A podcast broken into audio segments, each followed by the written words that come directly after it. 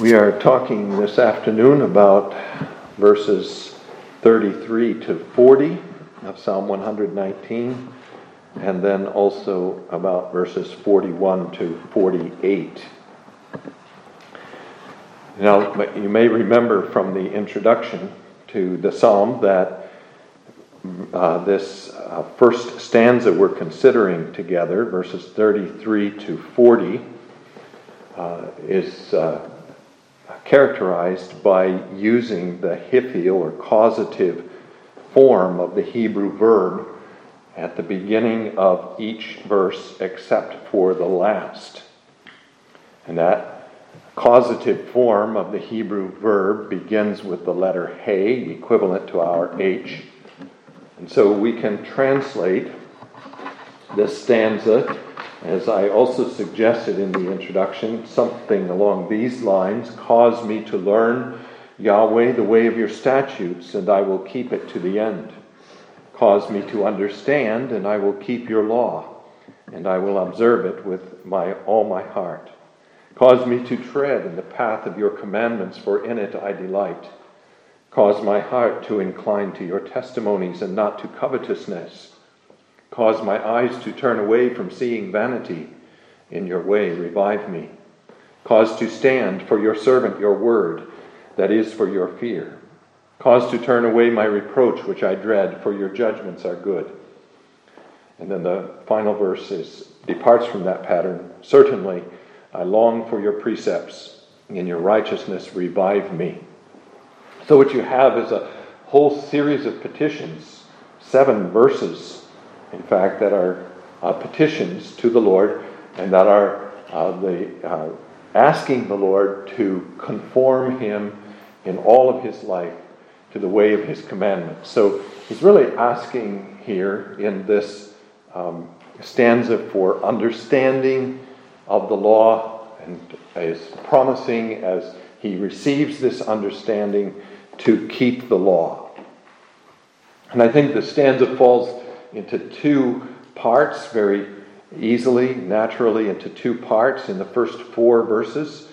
Uh, the first half of the stanza, he's concerned primarily with that perfect keeping of the law and asking God to conform him in all of his life to that law. In the second part in the stanza, the last four verses, he's concerned especially with some, what I would say are important corollaries to that main idea of the first part. And we'll look at those uh, corollaries of that first uh, part when we get to that second half of the stanza. So we're going to uh, divide our discussion in that way, uh, verses 33 to 36 first, uh, which get us to the main idea, and then uh, verses 37 to 40, the important corollaries that are associated with that main petition. So he begins then by asking, Cause me to learn the way of your statutes. And of course, he means not that he has no uh, knowledge of the statutes. He has knowledge of the statutes, of course. Even, uh, in fact, Romans 2, verse 15 tells us that the unbelieving have a certain knowledge of the statutes. The work of the law is written on their hearts. But this is a believer who's talking here, and He's obviously got more knowledge of the statutes than comes by way of natural birth. That kind of knowledge, in fact, is rejected by the unbelieving. They suppress it, just like they suppress the knowledge of God. Uh, but he wants uh, a fuller, a complete knowledge of the commandments of the Lord. He wants to know everything there is to know about the uh, commandments. And so this is a prayer we can make throughout all our lives. Uh, we never have a perfect knowledge of the commandments of the Lord. So that's the, the first petition. And the second petition just carries that a, a short step further, I think, caused me to understand. He says, and I will keep your law. And I think what he's asking for is a bit more than knowledge here. He's asking for and not only uh, knowledge of the commandments, but I think he's asking for a comprehensive understanding that will enable him to use these commandments in his life. a, a wisdom, even with regard to the commandments, so that he not only has the commandments, knows the commandments inwardly, has them, as it were, written on his heart, but he has an understanding of the use that these commandments are to have in his life and is able to take these commandments and apply them to all the different circumstances of his life and all the questions that arise. And it's then in connection with that uh, learning and understanding that he goes the next step and says, Cause me to tread in the path of your commandments. That is, now not only fill my mind with the knowledge of your commandments, give me a full understanding, a comprehensive understanding of the bearing of these commandments on my life, but now make my feet walk in the way of those commandments.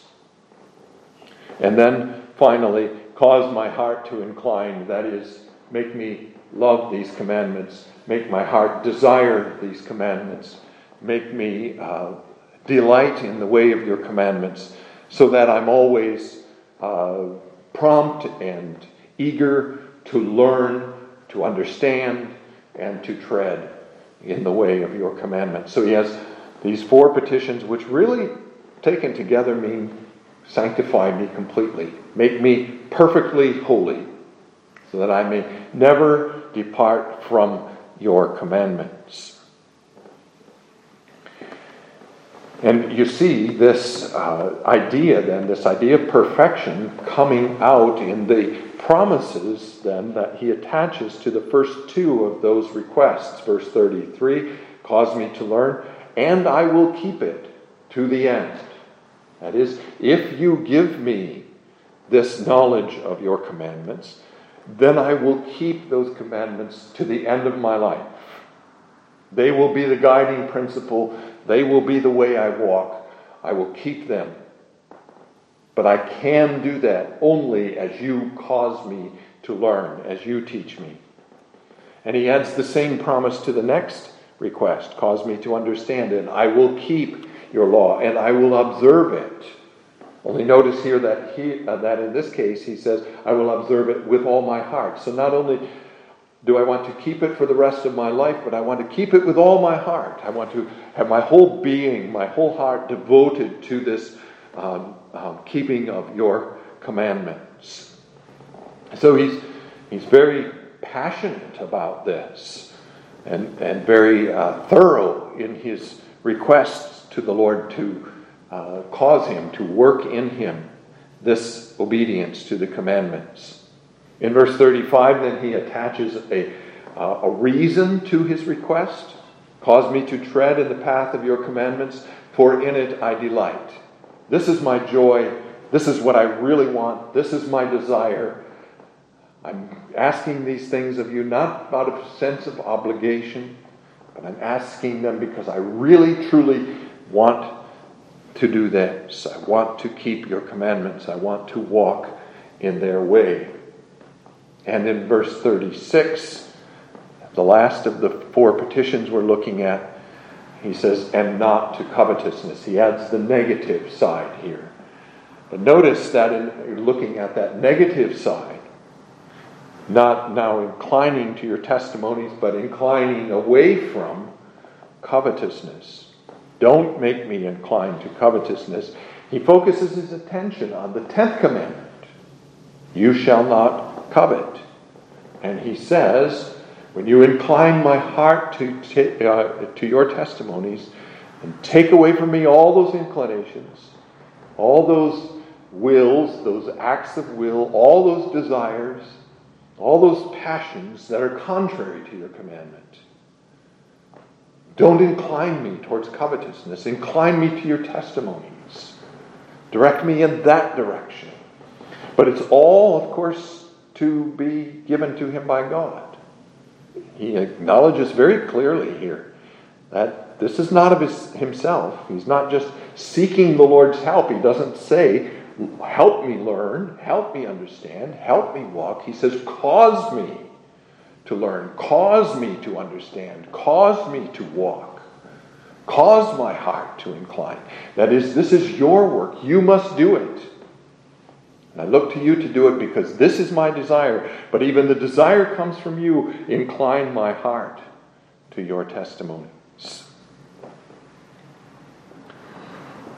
So I think that's the first part. You can see his, his passionate desire to be in obedience. But then you have the, in the second half, what I called important corollaries to this. And these things are not, and I say they're corollaries because he's not directly asking for obedience here, but he's asking for things that accompany the obedience and that are even necessary for him in order to carry out that obedience which he wants and which he promises in the first half of this stanza. So the first thing he says is, Cause my eyes to turn away from seeing vanity. You see the two sides of the work of sanctification. Looking at the first half, cause me to obey, and the second half, cause my eyes to turn away from seeing vanity. When he talks about vanity, he's talking about all those things that are worthless, all those things that are futile, all those things that are false. That word is sometimes, for example, applied to idols. Idols are called vanities. That's one of the things here that he's talking about.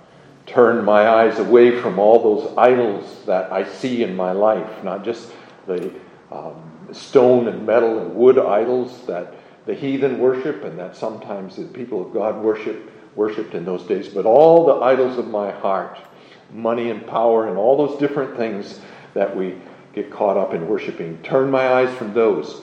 This is the word that's used in the third commandment. You shall not take the name of the Lord your God in vain. So turn my eyes from that vanity of using your name in vain, of not reverencing you as I should. It's a word that's sometimes translated as falsehood in the Old Testament. And so that's another vanity, another emptiness or futility that he wants to be turned away from. Turn my eyes from all those things that are contrary to your law, because all of them are worthless, all of them are false, all of them are futile. Don't let my eyes look in that direction. Turn my eyes away. Compel me to look in a different direction towards your commandments. So that's the first thing. In order to become obedient, he needs, he needs to have God turn his eyes away from the wickedness which his eyes naturally turn to. The second thing he says is, In your way, revive me, or in your way, make me live. Again, it's that word, make me live. I don't have life in myself. I'm dead. Because I'm dead, I can do nothing but sin in myself.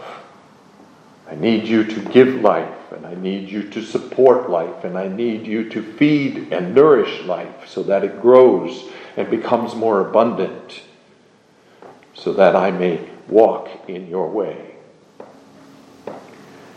Then he says, Cause to stand for your servant your word. Now, word can probably be taken here in the sense of promise, and you'll find some of the translations actually using the word promise here. But I think we should remember that this is a synonym for the law, a synonym with all those other words like precepts and statutes and testimonies and law and so on. And that if it's to be understood in the word as meaning promise here, he's talking about promises and embodied in the law. The law is promise and rule together. So we have in the second commandment, and he will show his mercy to thousands of those who love him and keep his commandments. And we have in the fourth commandment, or the fifth commandment rather, that those who honor their father and their mother will live long in the land which the Lord their God is giving them. And we have implicit in the fourth commandment, commandment uh, to observe the Sabbath day, the promise of rest lies behind that fourth commandment that God will give us rest as we observe the Sabbath day in the fear of his name. And the law begins with reference to his promise I am the Lord your God, as I have promised. Therefore, keep these commandments. So the law and the promise go together, and he's if he's talking about the promise, he's also talking about the law, as the law uh, promise and as the promise appears in the law. Let that promise then be confirmed. Let it stand for your servant. Strengthen my faith so that I may know and be assured that that promise which you have spoken is good and will be kept for me. Now, the second part of that verse is um, difficult. And if you can see the difficulty here, if you look at the way the translations uh, deal with it.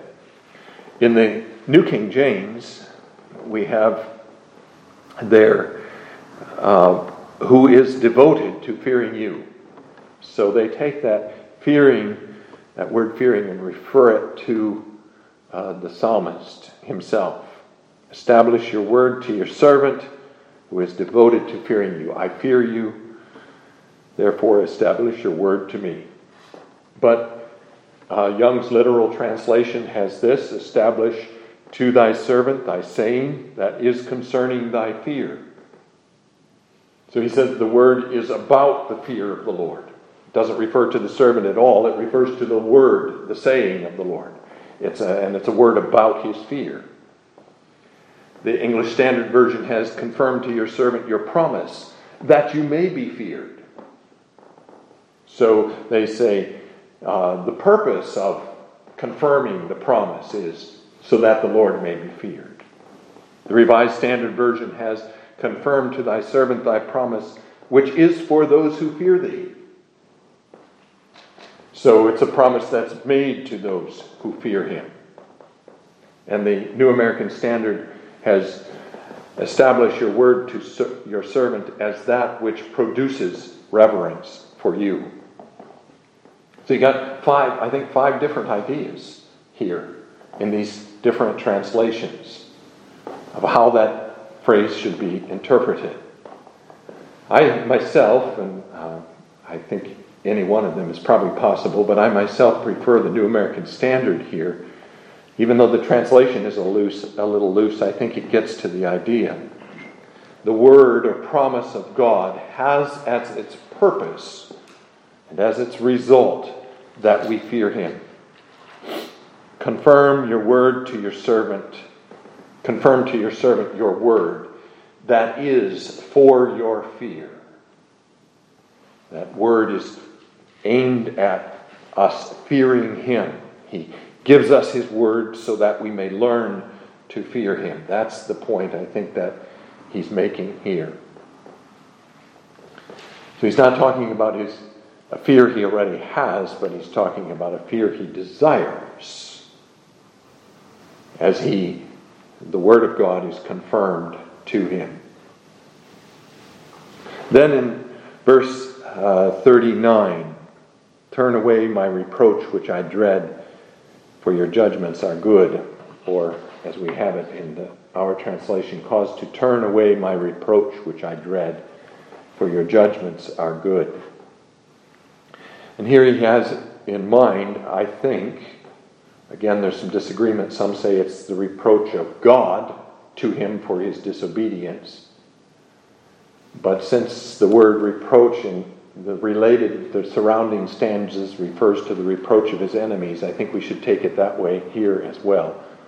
This is the reproach of his enemies, that criticism of him for what they perceive as the failure of his faith, the futility of his faith. And he dreads that. He dreads it because it's oppressive, it's difficult to bear, it's troublesome to him in his life. He dreads it because it's a hindrance to him in the way of obedience. And he asks for it to turn, be turned away because he says, Your judgments are good. That is, I've held to these judgments. But these enemies of mine are saying that these judgments are worthless, are useless, that I'm wasting my time in seeking to obey them. But I confess that they are good. And therefore, turn away from me the reproach which I dread. And then he uh, turns in the first line of verse 40 away from petition and uh, goes to the motivation for his petition. Certainly, I long for your precepts. Here's what drives him in all the petitions that you find in the first seven verses of the stanza. I long for your precepts. I long to learn them. I long to understand them. I long to tread in the path in their path. I long to have my eyes turned away from vanity. I long to be free from covetousness. I long for your precepts. Therefore, returning again to petition, in your righteousness revive me. In your righteousness give me life. And remember that though righteousness is described in the law of God, that's what is righteousness for us, how we live a righteous life. The law tells us that righteousness is also embodied in our Lord Jesus Christ, who is our righteousness. In your righteousness, God's righteousness, which is Jesus Christ, make me live. He was righteous. He obeyed the commandments. He submitted to the curse of the commandments. And he gave to us by his perfect life the ability to, or the um, example which we need to follow, and gave to us by his death the power to follow in his steps. And so we say here, really, give me life in Christ, who is the revelation of your righteousness and who is my righteousness, as you grant him to me. So that's the uh, stanza uh, verses, uh, verses 33 to 40. Let's turn now to the uh, second stanza, verses 41 to 48, that we're concerned about tonight. And um, this stanza, I think we may sum up with uh, this with uh, phrases from the first two verses Show me your loving kindness so that I may have an answer for him who reproaches me. I think that's the idea. Show me your loving kindness so that I may have an answer for him who reproaches me. And I think you'll see that coming out as we talk about the stanza. But Let's note that again in the introduction we talked about this stanza, and every verse of this stanza begins with the Hebrew conjunction and. Though our translations don't follow the pattern, don't show us that pattern, every verse begins with this. There's no variation from the pattern here, like there was in the preceding stanza. So we would translate as follows And let your loving kindnesses come to me, Yahweh your salvation according to your saying. And I will answer with a word the one reproaching me, for I trust in your word. And do not completely snatch away from me my mouth, from my mouth, the word of truth, for in your judgments I hope. And I will observe your law continually, forever and ever. And I will walk in a broad place for your precepts I seek. And I will speak of your testimonies before kings, and I will not be ashamed. And I will delight myself in your commandments which I love. And I will lift up my palms to your commandments, which I love, and I will meditate on your statutes. Now, I don't think there are any clear dividing lines in this stanza, and maybe that's deliberate. The stanza is almost really one long sentence, isn't it? All the words of all the verses of this stanza connected to each other by that word and. So let's look first then at the and as we find it in verse 41. Now, again, I think that we can look at the translations here. There are some translations which completely ignore the and with which verse 41 begins. You look at the English Standard Version, the New International Version, and the Revised Standard Version, they all completely ignore it. And the other translations all do with it what our New King James has done with it. Let your mercies come also. They translate as also and they move it later in the sentence. And I don't think we should do that. The and begins, belongs at the beginning of the verse. And I think what we should understand by that then is that this verse connects to the preceding stanza. He means us to see a connection between this stanza and the preceding stanza. And so if you read verses 40 and 41 together, you can see it, I think. Behold, I long for your precepts. Revive me in your righteousness, and let your mercies come to me, O Lord, your salvation according to your word. So it's a series of petitions that he makes here in those two verses. Revive me in your righteousness, the last verse of the preceding stanza, and also do these things for me, verse 41. Let your loving kindnesses come to me, your salvation according to your word. Three petitions in a row. So he's carrying on from that preceding stanza. And then if you take a little broader look at the two stanzas, I think what you see, as we've talked about already in the preceding stanza, is this desire to, for perfect sanctification. As we said, wants to be perfectly obedient. And when he gets to this stanza, and when he connects this stanza with that stanza, what he does is he says, and now here's what I'm going to do with those commandments when you have given them to me, when you have taught me, when you have made me understand, when you have caused my feet to walk. Here's how those, your work will be manifested in my life.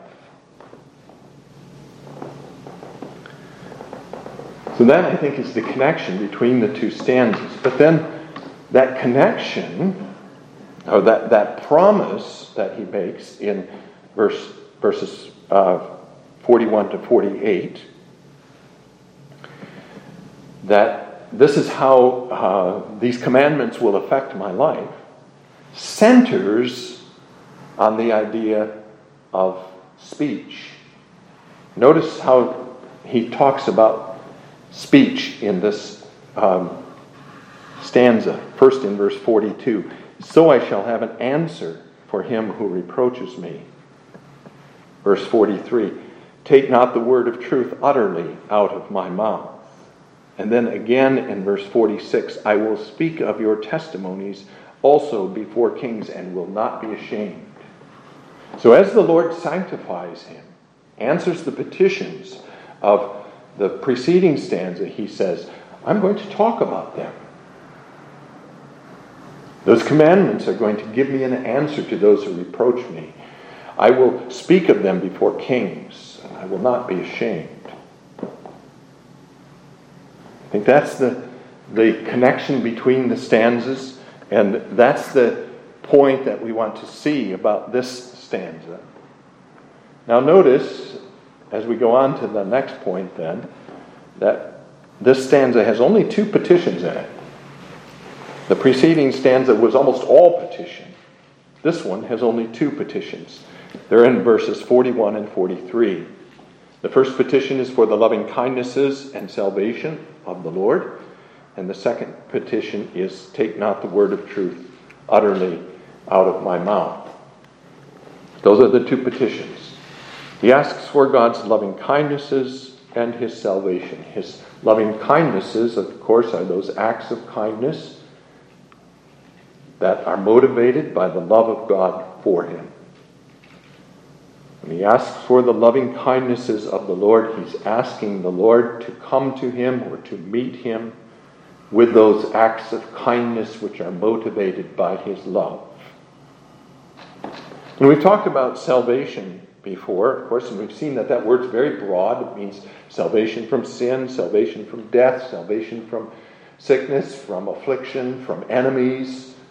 All the different ways in which God works to deliver us from the curse of the law and from all the consequences of the curse in our life.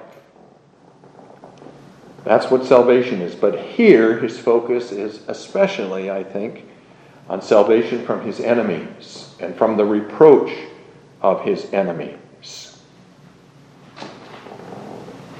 And so, as he goes on, then, he follows up this petition of verse 41 with verse 42, he has a promise or he anticipates a result from this loving kindness and salvation of the Lord. So shall I have an answer for him who reproaches me. So he's saying, by your loving kindness and by your salvation, I will have an answer for him who reproaches me. In fact, the loving kindness and salvation of the Lord are the answer to his enemies. Because his enemies, remember, are reproaching him for the futility of his faith, for the futility of his hope, for the futility of his obedience. And he says, As you grant me your loving kindness and your salvation, they will see that this is nonsense. Their reproach is, is not true. My faith was uh, meaningful. My faith was not futile, as they accused it, me of being. They, I will have an answer for those who reproach me. So that's the, the first thing he says. But then he goes on to say also in verse 43 Take not the word of truth utterly out of my mouth. And what he means here, I think, is not only will the salvation and the loving kindness of the Lord be the answer that his enemies will witness his salvation and will be put to shame for their reproach, but he will take the word of salvation into his mouth. He will take the word of God into his mouth to himself object to and argue against the reproach of his enemies. And he will say, This is the word of the Lord. This is the word of the Lord to me. This is the word in which I believe. This is how I will answer your reproach. I will answer your reproach not out of my own imagination, but out of your word of truth. Don't take that word then from my mouth. If you take that word from my mouth, I won't have anything with which to answer my enemies. Let that word be there always in my mouth. Let my tongue be ready always to give an answer to those who reproach me. But notice too what he adds to both of those verses, really essentially the same thing. Verse 42, for I trust in your word, and in verse 43, for I have hoped in your ordinances. When he says in, in verse 42, I trust in your word, what he means is, I believe that that word is true, but I believe also that that word is the effective and proper answer to the reproach of my enemies. That's the answer that will silence them ultimately. That's the answer which will judge them. That's the answer which will make them ashamed. Not my word, but your word your salvation, your loving kindness, your word in my mouth. I trust in that word. Trust in that word to provide the answer I need. Don't take the word of truth out of my mouth, for I hope in your ordinances or in your judgments. And it's basically the same ideas. Idea. I hope for my freedom from this reproach in your ordinances. Your ordinances will teach me what I need to say, and they will be the effective answer to the reproach of my enemies. What we have in, then in the verses that follow after these petitions is primarily promises that he makes. Notice that he's already um, kind of implied a promise in verse 42 so shall I have an answer. Or, and I will answer with a word him who reproaches me. But this, verses 44 and following, primarily promises. And I think what we're seeing there is as he takes this word of God into his mouth, as he embraces the salvation and loving kindness of the Lord shown to him, this is going to do more for him than simply teach him what to say. It's going to give him essentially a life that is consistent with the Word, with the Word which he has learned and which he is now speaking to his enemies. So he says, So shall I keep your law continually, forever and ever. That is, I will be keeping your law. Word and walk will go together. My enemies will see it. I will keep it forever. I will keep it not only to the end of this life, but I will keep it into the age to come as well. In the second place, he says in verse 45, and I will walk at liberty. Uh, some translations may have here, and I will walk in a broad place. It's a more literal translation of the Hebrew. But you see, what he's saying here is uh, my enemies are trying to restrict and confine and oppress me in this very narrow place that they have conceived for me. They are trying to take away my liberty. They are t- trying to take away my joy. They are trying to take away my life. But as you give me your commandments and as you give me the answer I need to their reproach, then I will be able to walk at liberty. I will be able to walk in a broad place. I will be able to walk in that place where there is freedom and life and joy. For I seek your precepts. It's in the precepts of the Lord that true liberty and joy and life are found. That defines the place of life, that defines the place of liberty. Liberty for us creatures is never the freedom to do as we will. Liberty for the creatures whom God has made is always to do His will. And outside of His will, there is not liberty, but only death. Thirdly, he promises, I will speak of your testimonies also before kings. You remember in verse 23 of the psalm, he said, um, Princes also sit and speak against me. I think he's referring to those same princes here, only he's picking out from among those princes the most prominent of them, the, the kings. These are kings who sit and speak against him. And he says, I'll talk about your testimonies to them. I'll tell them how these testimonies are my joy and my delight, how I long to keep them. I'll tell them what these testimonies mean. I'll take these testimonies and I'll apply them to their lives and show them where they have gone wrong. And I won't be ashamed. This will be my answer, and it will be an answer not simply that silences their reproach, but an answer that calls them to obedience along with me.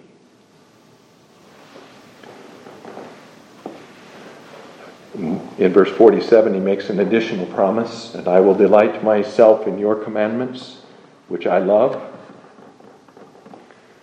My delight will be in them. My obedience, my walk will not be out of necessity, out of a sense of obligation, but it will be my joy. And my enemies will see the joy that I have in keeping your commandments. I love them. It's not painful or burdensome to me to keep those commandments. I delight in them. I will do them before men because of my delight. And finally, in verse 48, my hands also I will lift up to your commandments, which I love, and I will meditate on your statutes. That's an uh, unusual expression there. My hands also I will lift up to your commandments. But I think what he means is here is I will lift up my hands to the God of the commandments. And I will beseech him for understanding,